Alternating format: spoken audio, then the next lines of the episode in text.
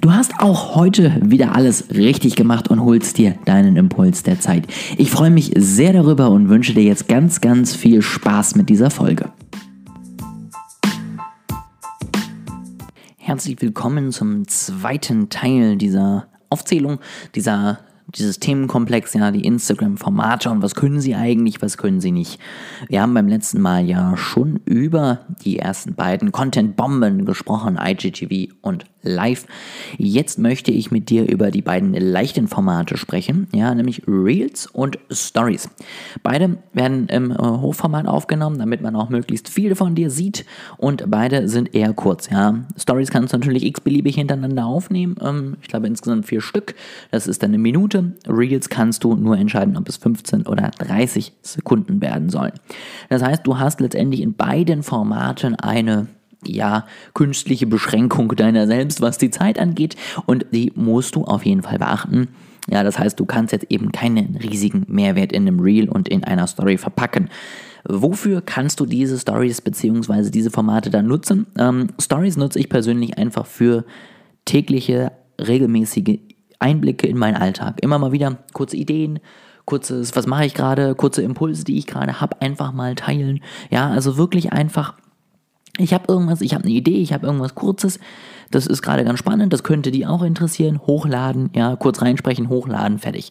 Ähm, bei Reels das Ganze ein bisschen hochwertiger, sag ich mal. Ja, also währenddessen Stories wirklich, finde ich, äh, persönlich ja einfach und äh, dezent bleiben sollten in der Erstellung. Ähm, was nicht heißt, dass du nicht die Funktion, die Instagram dann bietet, nutzt. Ja, also mache Umfragen, ähm, lass die Community irgendwie mit deiner Story interagieren, poste irgendwie deinen Standort, ein Hashtag, was auch immer. Ne? Also nutze die Funktion, die Instagram da hat, auf jeden Fall. Anders ist es aber beim TikTok, äh, beim Reel, ja. Reel tatsächlich so die Nachmache ja von TikTok, das heißt Kurzvideos, die unterhalten, hm, Kurzvideos, die kurz und prägnant Themen rüberbringen. Du musst nicht tanzen, ja, damit wir das gleich mal geklärt haben. Du musst auch kein Comedian sein, du kannst auch in einem Reel 15 Sekunden lang über ein Thema sprechen.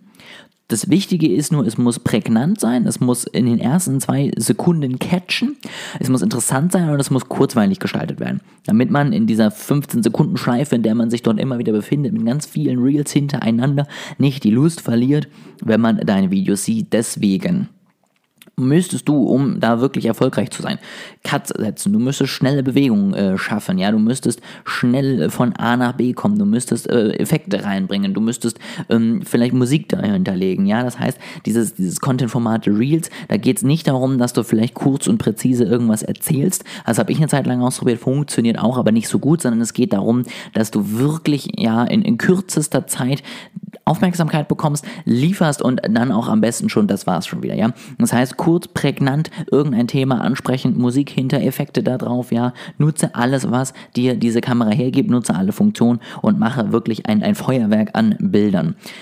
Ganz wichtig dabei, nutze bitte wirklich auch die Kamera, die Instagram dir dort äh, zur Verfügung stellt und die äh, Informationen. Denn äh, Instagram mag es nicht, wenn du dort einfach TikToks hochlädst, die du bei TikTok produziert hast. Das wollen sie nicht. Und es kann auch sein, dass einige Töne zum Beispiel gar nicht in der Bibliothek zu finden sind. Was auch äh, immer wichtig ist, du musst auch wirklich die Töne aus der Bibliothek nehmen, ja, denn selbst wenn du einen Ton nimmst, den es bei Instagram gibt, aber ihn direkt in deinem Video-Herstellungsprozess vielleicht schon hinterlegst, dann wird der nicht angezeigt. Das heißt, ich kann dich nicht über deinen Ton finden, sondern nur über deinen Namen oder eben über die Explore-Page. Ja, also auch das ist ein Punkt. Nutze wirklich das, was Instagram dir da bietet, versuche das Ganze auf der Plattform zu erstellen und äh, arbeite damit. Das die beiden kurzweiligen Formate, wie gesagt, ähm, kurze Einblicke in den Stories, interessantere, ähm, witzige, schnelle Videos äh, in den Reels. Ja, 15 bis äh, maximal 60 Sekunden Zeit hast du da. Also vorher am besten überlegen, was du rüberbringen möchtest in der Zeit.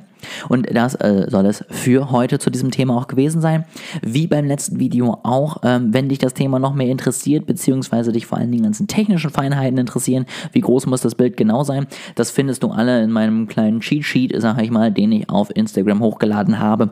Dort findest du alle Größen, alle Verhältnisse, alle Seitenverhältnisse, alle Längen, ja, und alle Informationen, damit du dein nächstes Reel, deine nächste Story oder welches Format auch immer auch vernünftig hochladen kannst. Dann geht es morgen noch einmal weiter mit dem Instagram-Feed. Ja, also bleib auf jeden Fall dabei, wenn dich das interessiert. Ähm, abonniere den Podcast, wenn du dabei sein möchtest. Und ich freue mich sehr, wenn wir uns dann morgen wieder hören.